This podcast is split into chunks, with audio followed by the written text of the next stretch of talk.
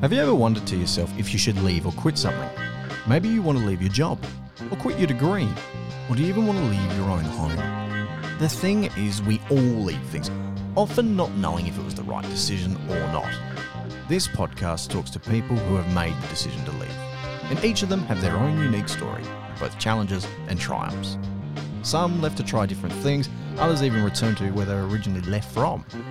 My name is Braden Green, and I left university to pursue my radio and podcasting dream. And this is Leavers.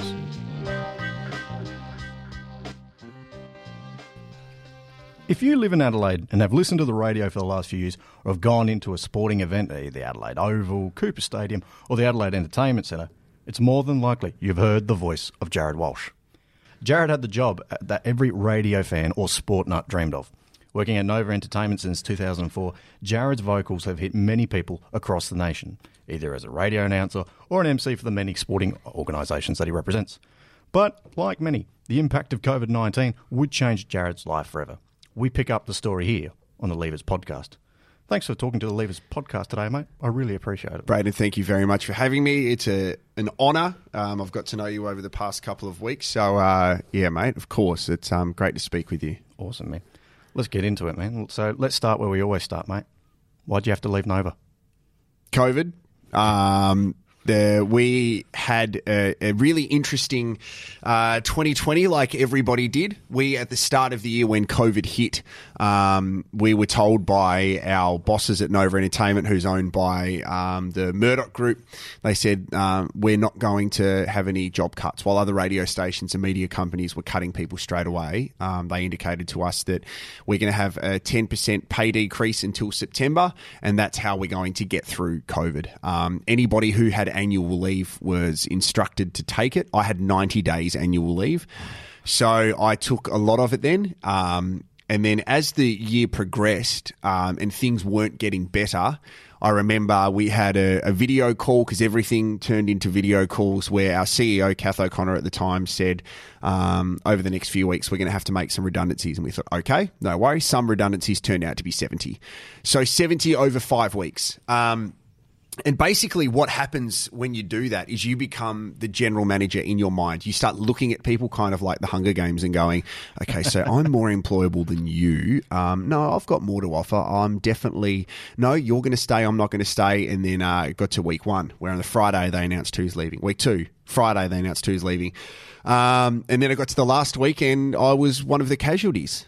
So let's go. Let's go through that. So, Hmm. what was it like in the halls of Nova at the time? Because this is this is as you're saying, it's man eat man world Yep. almost a little bit. But these people are also your friends, and while we can understand that there's a lot of redundancies being made around many industries, what was it like for the media? I mean, we've always seen the media as a strong company, a bit volatile, mm. admitted, but it, it, it's a rare situation. So, what what what was what was it like in that environment at that time? the the sad thing about it is that it was a very familiar fe- feeling because there were Wow. always redundancies in the media. There were always sudden job losses.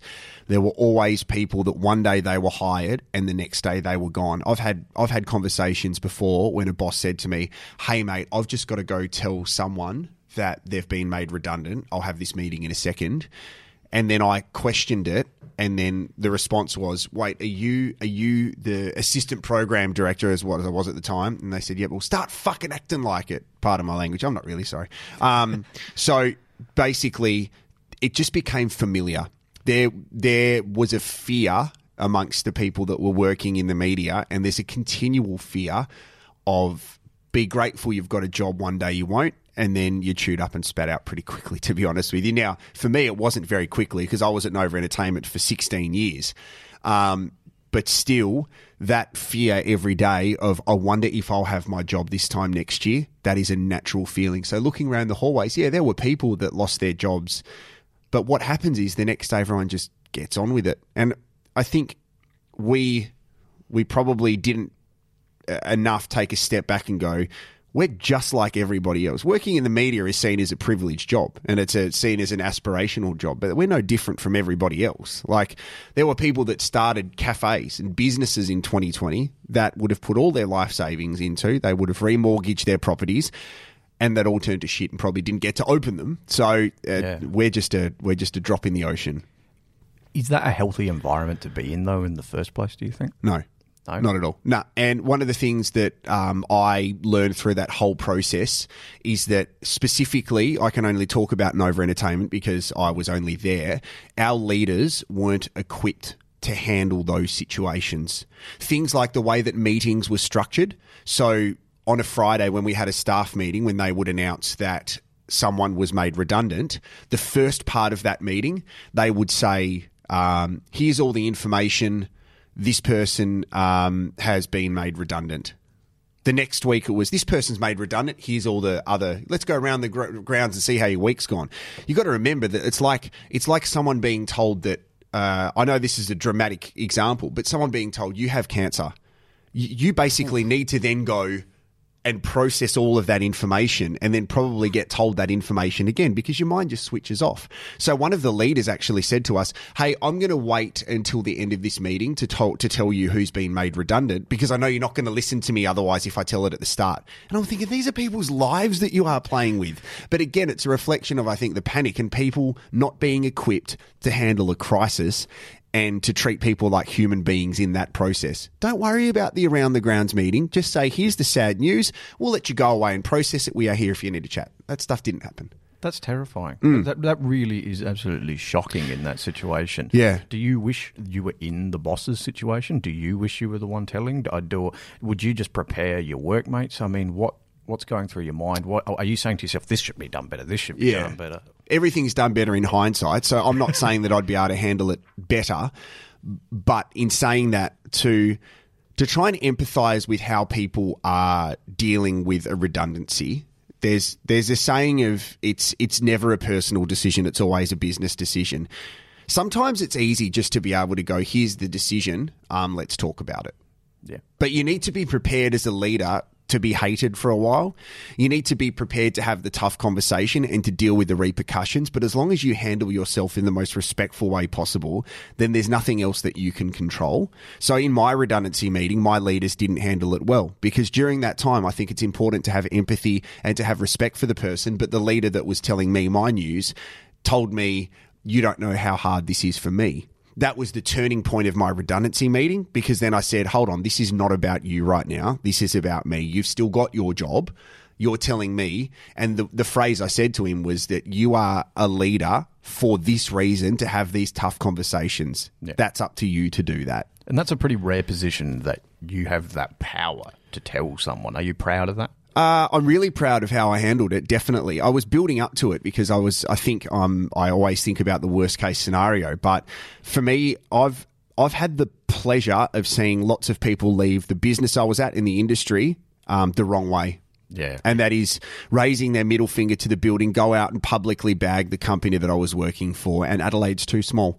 So for me, it's how you actually handle your exit that defines you and the legacy that you want to leave. And I think that um, if you do it the wrong way, then people will know because the question is, what is this person like to work with? Well, the last memory I had of them was that they handled their exit really poorly and they abused us. So they're probably not like that. Um, so I'm, I'm definitely proud of how I handled it.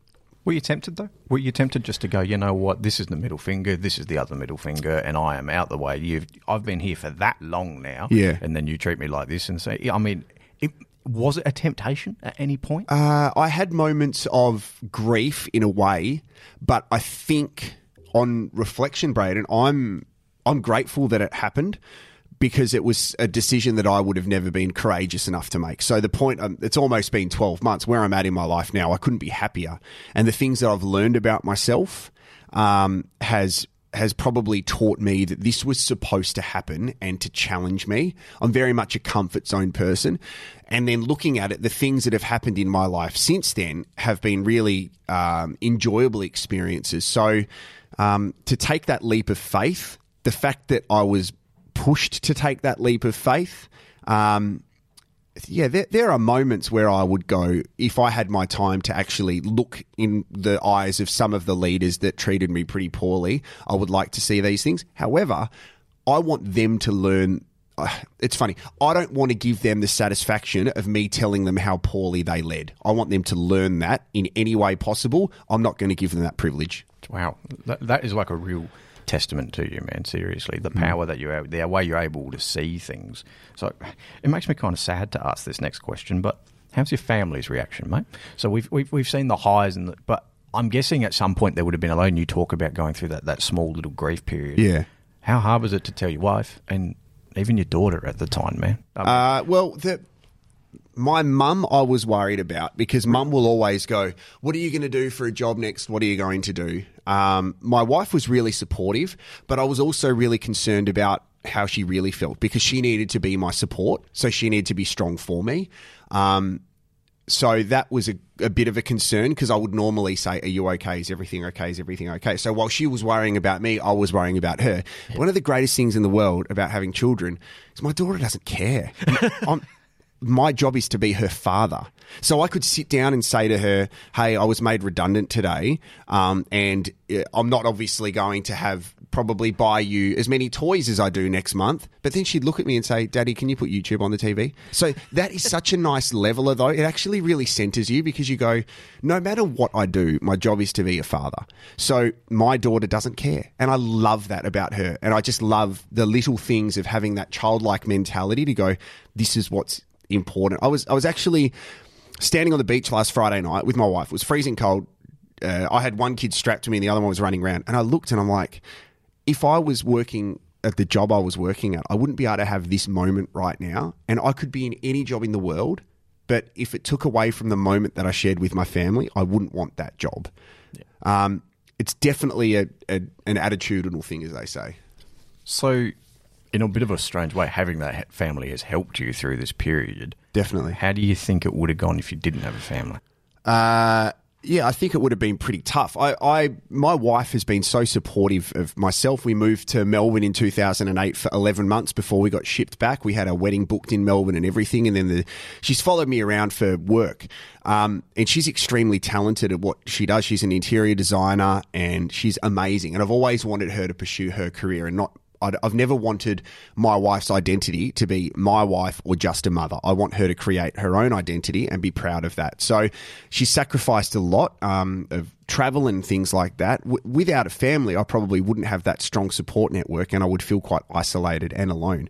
And when I get caught up in my own thoughts and I'm alone like that, yeah, it's not a nice place to be because I suffer anxiety. I feel like moments that I that I do have elements of depression. Um, so to to be by myself and to get lost in my own thoughts, it's a pretty yeah, it's a pretty lonely place. So to, that's why I'm so um, assertive in being honest with people, just to say this is how I'm feeling. You can deal with that however you like, but this is how I'm dealing with it. Yeah.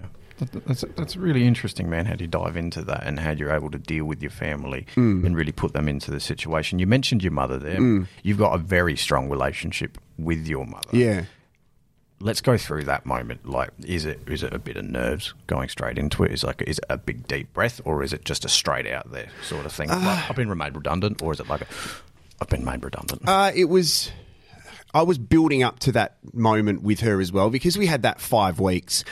It allowed me to probably process with mum to go, okay, so this is potentially what's going to happen. Now, it's almost like a if and when scenario. So we'll go, if I am made redundant, this is the amount of annual leave and long service I have, which means then I will have this amount of time to find another job. So I'd actually broken it down to help her process that. But no matter what, like the thing I've, I've learnt about my mum, and I probably didn't have as close a relationship with my mum until my parents separated. My dad left our family at uh, 21. So my mum from that day and I became best mates. And it's been the most amazing thing in the world. But the thing I love about this is that no matter how old I am or where I'm at in my life, my mum is still my mum. So our our ages move on together. So she always will still I'll still be just her son, no matter our age. So she she worries Yeah. and she'll be concerned. But again, to see almost twelve months on the pride that she has of how I've handled it, um, I think it's a, I think it's a good thing. And everybody handles the situations differently. Like everybody really does. Like Rosie Panetta, who was um, one of the casualties of the redundancies as well. I one of the first things I said to her is go have a kid. Just go have a kid with your husband because you'll realize what life's all about then. And I'm I'm so focused on because I was fortunate enough to prior to the redundancy spend a lot of time on learning my value. And you know this because I've spoken to you about this, but to do that, I really encourage people to learn their value because doing that, it, it changes your mindset to go, my job is not who I am. It's something that I do. And that is such a huge difference in the way that you see things. It doesn't change how you apply yourself, doesn't change your passion or your motivation, but it separates your identity from the work that you do from who you are. And they, they can intertwine, of course. So on that, so you know your value very well. You know your values. You know your moral. It, it's clear that you have a stronger knowledge of that than what I think most people would, to be honest. Mm. And you keep talking about how your family and your mum and everything. It's up to you if you want to answer this question. You can ask me anything. But do you wish you had a better relationship with your father Yeah. in, in that situation so it can help you? It, there's almost like another point of view. I think I think I found myself when my dad left as well because Really? I I was forced to become the man of the house. I've got an older sister who wasn't living at home at the time; she was living with her partner. Yeah. So I needed to kind of take care of mum, and I started doing things for myself. So my dad uh, was a sports broadcaster, and he uh, left the family uh, to to be with another person. So we found out. Um, and from that, I started to make decisions. Uh, initially, it was I wanted to not associate myself with my dad's name when it came to radio.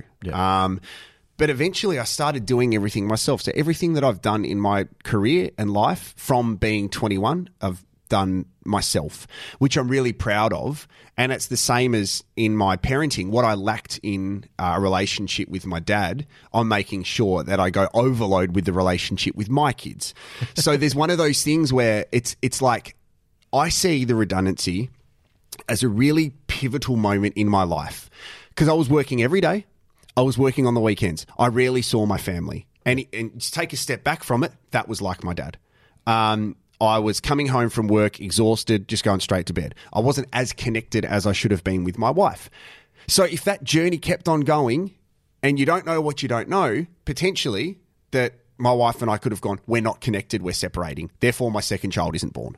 Yeah. That scares me. Or I go, I'm too focused on work. I'm actually too distracted from the things that really matter. And there's my life like that. So I think those things happen for a reason. The relationship with my dad, there's moments where I'm like, it'd be good to speak to someone about it. But because I've been doing it by myself for 16 years, 17 years, um, I'm quite content to go that um, I've, I've got a good support network around me. So, I mean, after all this, I mean, I think is what is clear then really is that you were more terrified of really losing your family than your job, and I think that's Yeah. such an important value system to, and and you and you do that when you walk around. It is clear that your values are strong enough to get you through that, you know, because we hmm. we get lost in that. I think there's a there's a, a balance of power really of what controls our lives, and you've been able to manage that very well, and because you do absolutely saturate yourself with like the sporting work and everything. I mean, it it is hard for me to name teams, harder for me to name teams that you're not involved with in Adelaide than Yeah. to ones and so on that. Um, how much did it help being a sport MC during this time when you made redundant? So you've got that work as well, you've got the family support, but you've actually got. Hey, at least I can still go to an Adelaide United game, you know, and I Yeah, still do things live, or I still got a Port game, a Thunderbirds game, whatever it is. Yeah. Um, so what what I through that whole process and journey, I numerous times said to my wife, I would love to be able to just uh, work in sport and work hosting. Radio and I had a an interesting relationship because I didn't really ever want to be on radio, and then it got to a point where the whole journey of radio and the way that workday radio is structured now, you can't really get personality out in a twelve second talk break. So I was there just operating an autopilot, and I worked on the sports show on Five AA, which was enjoyable, but to a point. So the fact that I could just focus on doing sports emceeing, but also escalate that because not not having to be at the Hindmarsh Square building from seven in the morning till seven at night, it actually allowed me to have more purposeful conversations and time. So now I'm not just emceeing for the sports teams; I'm working with them every week on fan engagement. So, and this is one of the things my wife was really good in helping me when I did a, a skills audit. Going, I'm actually really good at helping create something for engagement. I work, as, as you said, I work for every team in South Australia apart from the Crows and three national teams. So I see a lot of ways to do fan engagement. So I sit with them and I consult with them now and go, this will work, this didn't work here. And for me, no matter if there's a significant uh, wage difference, which there is, um, I'm passionate about it and I feel like I've got more purpose. So all of a sudden, leading up to the redundancy, your fears are okay, um, constant wage, which is everybody needs to th- think about that if you've got bills to pay and finances and mortgage and stuff like that. Um, identity, am I going to wake up and go, who am I? These these things have never happened since I've lost my job. I've not once gone, I'm worried about money, and this, as I said, significantly less, but it's money that I'm happy about getting. I haven't once woken up and gone, geez, I really miss radio. I miss certain parts of it, but I haven't been depressed about it. So it's actually the the positives that have come out of it that, that it's almost like the lead up to leaving is more stressful than the leaving itself. I guess it's because it, would it be because of that mindset? You know what I mean? And in your continue in that bubble, Yeah. of getting stuck. Is it a bit like that? Is that? I think so, but that? you also when you've been in, when you've been doing something like for so long, you always think, well, I don't know anything else. But then I go out for dinner with my mate who's a lawyer, the other one who's a plumber, and they go, well, what if I hurt my back tomorrow and I can't be a plumber anymore? What do I do? Or my law friend goes, what if I don't want to do law anymore? Everybody's exactly the same, but we always compare our lives to other people and go, oh, you've got it good or you've got it good. Yeah, they might go to me, you work in the media, it's cool. You get to meet some awesome people and work at sport. That's awesome. But then I go, well, you know what? I'm one bad ratings away from being unemployed. You have a job for the rest of your life if you want. But then they say, well, what if I injure my back? I don't have a job for the rest of my life. It just goes round and round and round. We just have to stop comparing ourselves to other people. And I, th- and I think a part of that is it fair to say that every job has its fears. You know, as you were saying with the plumber, with the lawyer, Yep. then like everyone has those troubles. But I think it's would it be fair to say that the public view the media personalities, mm-hmm. such as your, your breakfast hosts and stuff like that, when they lose their job? There's not as much care sometimes because No. they're like you're on a good pay packet, you know who cares? And it's and it's funny that that pay packet really determines how much we care. I mean, we've recently seen the um, Naomi Osaka thing Yep. with the horrible. She's basically not doing press conferences at the French Open. She's worried about her mental health, but there's still a part of it that say you're on that much money. You know who cares? I mean.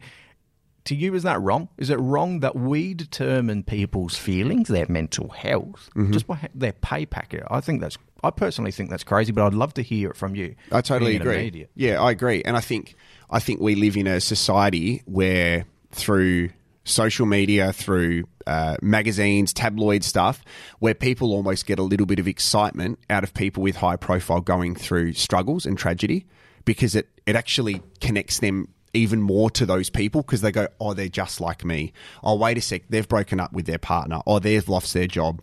Or they're looking, they've had a photo where they've got a you know bad skin complexion. So the the idea that is created about people who earn more money than other industries, um, you're right. Like we're we're fixated on that, but we also link money to success. And I'm very much like a person that goes, it depends how you value success and measure it. Because you might go, well, you know what? At, at Nova, myself and the receptionist. So I was working on breakfast radio and I'm at the top of the top of the ladder right there. The receptionist down the bottom.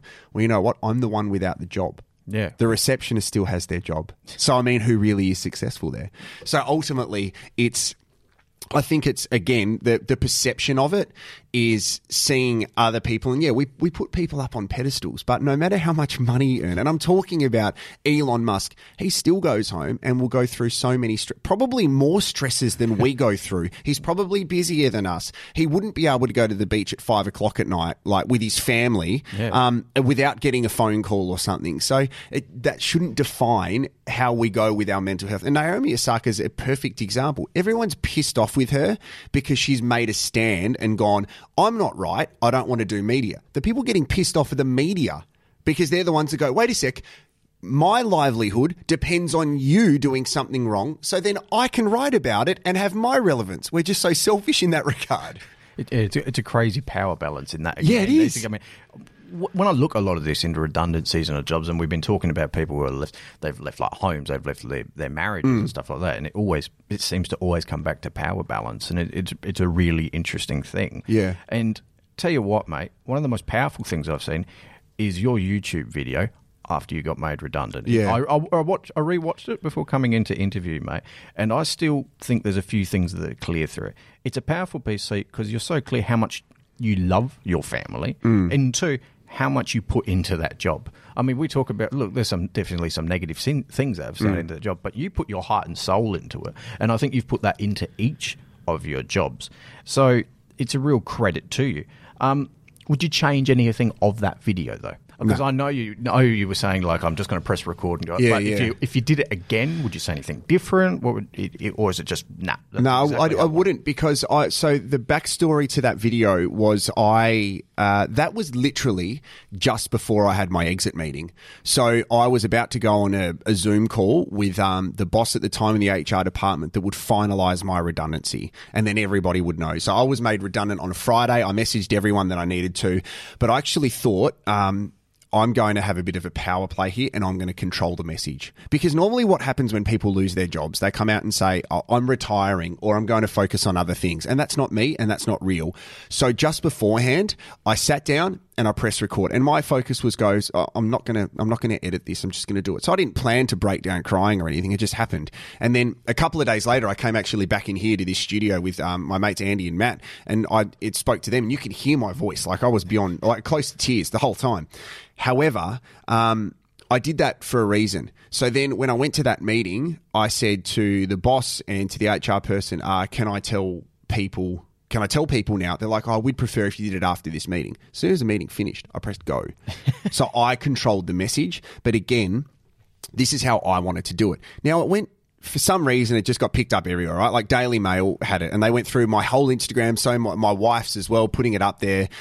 But that was real. And how I noticed that is that I had so many people get in touch with me from um, radio people, from people from different industries, some AFL players that I'd never met before, just said, "Hey, mate, I saw your video. Thank you for like being courageous enough to be yourself." So that I don't regret anything because that was unplanned. Apart from the planned part of doing a video, I didn't think about what I was going to say. I just pressed go because that was a moment where I thought this is me right now. So in 12 like in 12 months from that video in September this year maybe I'll record another one and go this is what I did this is where I'm at now. So to to show that it's okay um, what happens after you're made redundant and the things I've learned about it. So Yeah. um, I put myself out there with that kind of stuff and I think I've got a really good balance of the content that I create some of it is your standard here's your instagram photos and videos and stuff but the other stuff is this is actually me being a human being so i, I never i never try to hide away from that And I think that's what comes part into it. You're you're very genuine, and mm. not a lot of people can say that. I know I, I really rate genuine like people as some of the best people that are out there because you mm. know what you're getting, you know. And I guess on that with that redundancy, so you, you the final part was on Zoom, was it? yeah it was on On- Zoom, yeah Does that make you angry? Well, let's. I mean, let's be honest here. I mean, you've been here for a long time. I mean, Yeah. there's COVID around, but like seriously, we're going to do it over Zoom. We're not going to do Um, it person to person like a genuine person would do. No, I'd probably prefer it because I had I had um my wife sitting next to me off camera. I had someone on speakerphone listening in who was um like an employment lawyer, so they were all there. Yeah. But the ability to just go see you later was was awesome. Um, because I knew because you get the email saying "Yeah, you've got a meeting, bring a support person. So I knew then what was going to happen. So to have that meeting and prepare for it, I had all of my notes there. Um, so therefore, they, they didn't really need to pick up on body language. I think I had my pajama pants on. So again, there's a lot of control that I had there. And when I took control of the meeting after the boss said uh, how hard it is for them, that was when I became powerful. And that's when I thought, no, this is my time to shine here. I traditionally haven't handled meetings well prior to that if there's been conflict. Now, I haven't yelled or anything, but what I normally do is react, get emotional, walk away, come back, have the meeting again. So to go, I need to make sure this is the best meeting that I have had and handle it the best way possible.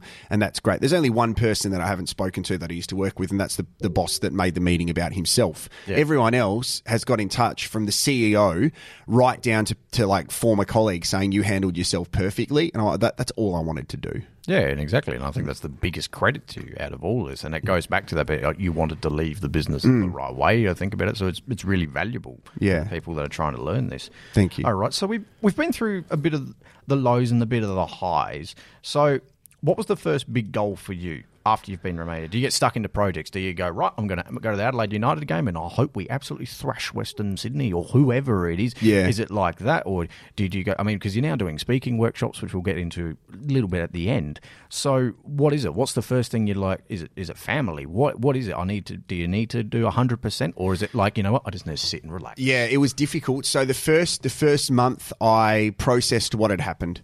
And that was the hardest part was getting out of routine. So I'd still get up and go to the gym first thing in the morning and keep moving around.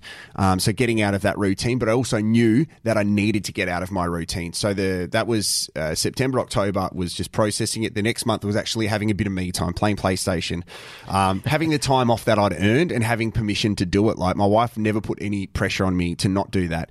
Um, and then we got to December, January, and that was my when my daughter was born. So that was amazing that I was present for all of that, and I didn't have to go back to work. But then by the time I got to probably March, April, that was when I was like, okay, cool, I need to um, focus on what makes me happy. The sports stuff was really good because there was. Um, there were some moments that happened that just were beautiful moments, and it realised the impact that I've had on some people. So, um, Adelaide United, one of their sales guys said, "Hey, let's go have a drink." So I went to Pirate Life and I opened the door, and the whole staff from Adelaide United were there. All Oh, of them wow. were just Serious? there, all of them, That and just have a drink with me, just to go. We love you, mate. Port Adelaide Football Club. Um, uh, one of their fans who works on a podcast yelled out to me when I was walking to um, Adelaide Oval and said, "Mate, we, we got you, we we got you back." And I thought I, was, I started crying because Port that week said, "Bring your family to the footy." Remember, no one was going to the footy then. There's about two thousand it people wasn't. there, so we're going to treat your family. They gave me a, a Travis Boak game worn Guernsey and said, "We know how much this means to you." So it's like these things are happening because of the way that I've carried myself and been kind to other people. And again, it's going, fuck, like I feel valued by these people. And this is the stuff that I want. I want to have good relationships with people and connect with people. So, um, and then I started thinking, okay, um, what am I going to do next? And it wasn't a, out of fear. I have a bit of time to think about that because I was at Nova for so long. But I was speaking to one of the counsellors that was assigned to us um, once we left, who initially I thought was a Nova employee, and they said, "You know, I'm not a Nova employee." I said, "Great." Let's start the meeting again. Here's everyone who's a fuckwit. so there's a long list. Um, and so then, but she said, I can tell Jared, you just want to give back to people and help them. And that was when I thought, okay, I'm going to help people and give them opportunities and invest. And that is with communicating and people like yourself, there's I think there's a barrier between people that aren't in the media and people that want to get in the media. The Oh, media is very 100%. much like a, a who you know industry, Yeah. but I want to help people get to the point where they can go, I know everything I need to know. Therefore, if you don't employ me, it's your loss. A hundred percent, mate. I, I could not agree with Yeah. anymore. All right, man. We, we've gone through a lot, so we'll, we'll we'll get to the last bit now. We'll Yeah. do some quick fire ones. So just before, let's. I want to quickly talk about this Speak Good Mm. that you've done because I'm proud to say that I was part of the first class. And just quickly on that, thank you for so much for hosting that. It, for anyone listening out there, it doesn't just help you to become a better communicator in presentations. It's one-on-one stuff. It's people with your family. It is so many things. And the other thing it does, my contact book has times by four. Yeah. And that is just amazing for uni students alone, and not just uni students, I should say. The, everyone. So that is massive as well. So there's a real community feel about it. Mm. How much are you loving that right now? Yeah, I loved it. I I felt so. It's a two week workshop, um, and then I'm, I'm tailoring it to some businesses as well. But to be honest with you, and I can say this now because the workshop that you were part of is complete. The the first day after the first half of the workshop, I was really depressed. I, I couldn't get out of bed on that Thursday because I had what we spoke about imposter syndrome, and I was like, I, I don't know if I'm connecting with anybody, and I felt the depression that I expected to feel when I lost my job and never happened. So that was the lowest I've felt in a very long time on that Thursday, and it was really scary. Um, and then some feedback started to come through, and I'm like, okay, cool. There's two nice things, but what about the shit ones? Um, and I was really doubting myself, and I think the best thing I did was tell you guys the following week how nervous I felt, and because how am I supposed to tell you guys not to be nervous when I'm actually getting nervous? So Yeah. the the workshop was um, designed to help people and the most the most challenging thing I thought was I wanted to make sure people knew that they weren't going to go and learn microphone techniques. Yeah. I wanted I wanted people to to learn. I'm just going to help you develop all the skills that you need before you get to the microphone because the microphone is the easy part ultimately. Exactly. Um, so the way that you structure a sentence together, like helping you get the confidence to do it. So that was a tick. The other tick was I was really nervous that people were coming who just wanted to get into radio. There was probably two to three people that did. The rest was from, and you'd see so many different industries. Yeah. Like we had a CEO from one of the biggest sporting clubs to a guy who works in air conditioning. and I exactly. loved that. And the end was something that I could only have dreamed of. And I Like, th- and I think that made it better. Going to add having all those different people for because we all just learnt off each other. And I think so, yeah. And to have the at the end of the workshop, that was one of the most powerful moments of my life, to be honest. To and it just naturally happened. Everything about the workshop was natural. Um, so to see what happened and the power of the end of the workshop, which I hoped would have happened, but not to that extent, was just incredible. And the other part was people feeling comfortable enough to give me feedback. So I put a, a survey out and everybody just gave feedback on it. And I wanted and invited positive and constructive feedback. Yeah. That's great because I need to evolve with the people. Like I say in the workshop that like so so to actually evolve with it, um it it was amazing. And I'm going to do another workshop, but at, at this point I'm not I'm not planning for it right now because I want the people that were part of it to feel connected. And you can Yeah. see it's about creating that community like I've done on Facebook. We're all we're all together in this. And my idea is continually putting people into that community to go, you, we're all on the same level here. Let's just let's just grow together. and that's the the beauty of it. Really, I, I really do. All right, mate. A few quick fire ones to end. Yeah, cool. What was your favourite day on radio? Uh, my favorite day on radio. Um, oh man, there was a okay on Talkback Radio. There was a girl named Fiona who rang up the sports show and farted accidentally. I remember this episode. I was Um, in the car that day. I lost my shit. Um, uh, I there were moments of working on breakfast radio in 2019 which I enjoyed, and it was um, probably the moments where one of my co-hosts weren't there because I got to actually show my personality and not pander to them. But the days on radio where I got feedback going, that was awesome because you were yourself was was really nice. But also making people's days, like hearing the genuine happiness in people to go. I'm just calling up to talk to someone. You've made my day. I go, That's what we're there for. We're Yeah. there to give people an escape and to make their day. Nice. Who was the best person to work with on air, like together? Was it was it was it another host? Was it was it uh, someone out the back? Who was your, did you have a favourite person? To work Uh, I had a couple of favourite people. I worked with um, Andy, who actually runs Ozcast Network, and it's great to say you can work with a friend because we we shared so much together throughout the day. So when we had bad days, we could connect with other people. So there's only probably three or four people that I speak to now who worked at Nova, and that's fine because you understand that you sometimes the four walls of your building define your relationship, but to have a friendship outside of that uh, and a really supportive one was really good. On the air, I worked with some really talented people and I worked with some real assholes. So um, there's yeah, it's it's probably more so when you're on air. You can operate one of two ways. You can just do your shift and go home, or you can immerse yourself with the staff. And I immersed myself with the staff and got to know each and every one of them. And I actually did a podcast at Nova called Getting to Nova You, where I got the salesperson in and interviewed him. And I sent it around the group just to go, tell us about yourself. What makes you tick? And to connect with them on that level was really good. That's good, man. That's really nice to hear. Um, got a couple more. Yep. So, is there too much of a negative stigma around quitting, leaving, or being forced to leave? Uh, someone once told me, and his name's Scott Baker Smith. He works in Melbourne now. He said everything is an opportunity, Nice. and that's a really nice way of looking at things. Um, the lead up to the moment is the scariest thing, I think, because you make it work. You just make it work, and sometimes you could stumble onto the next best thing and the most purposeful thing in your life. So.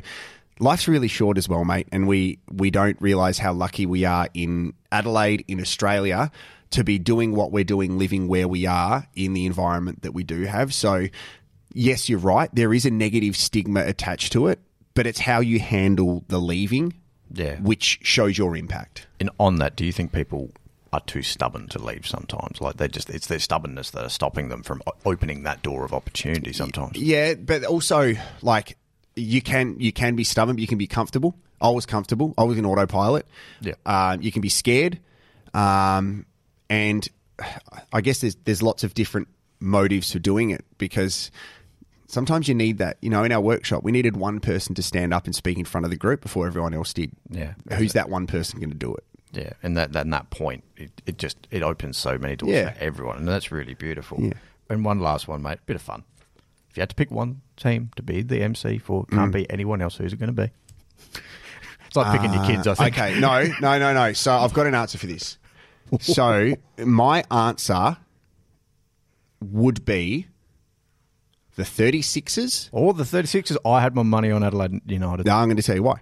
Because I, if Port Adelaide make the grand final, I wouldn't be emceeing it because it would be at the MCG. True, that, that does. And, and as a port, I've- I can tell you that hurts. I've emceed an Adelaide United final, which we won, and my voice broke. I've done a Strikers final. They won on my birthday, and Peter Siddle ran out and gave me a signed shirt. I haven't done a 36ers champ. I've been there for a championship, but haven't done one, and I know the crowd would be absolutely nuts. So just to tick that one off, and the Thunderbirds would be nice as well. But yeah, That's awesome, mate. I, I love that. And there is a genuine passion for sport, which is why you're my favourite sporting MC.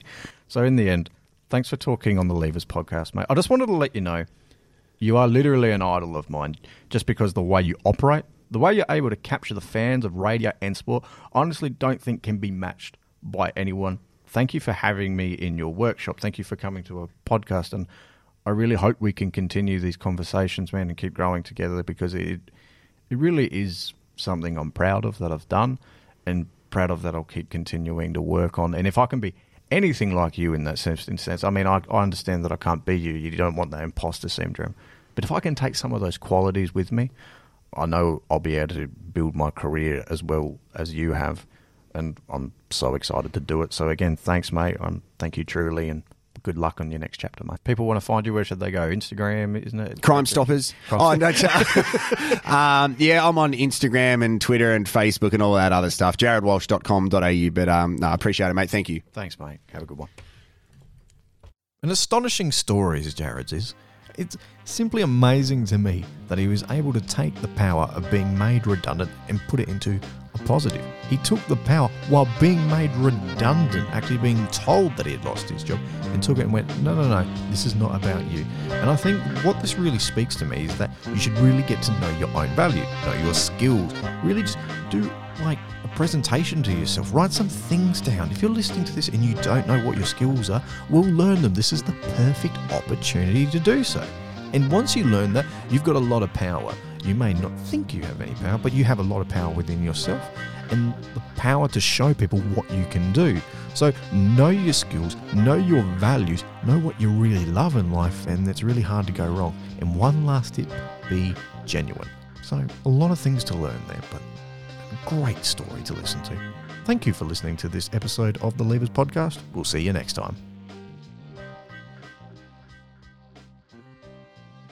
This was a Smashed Gnome production.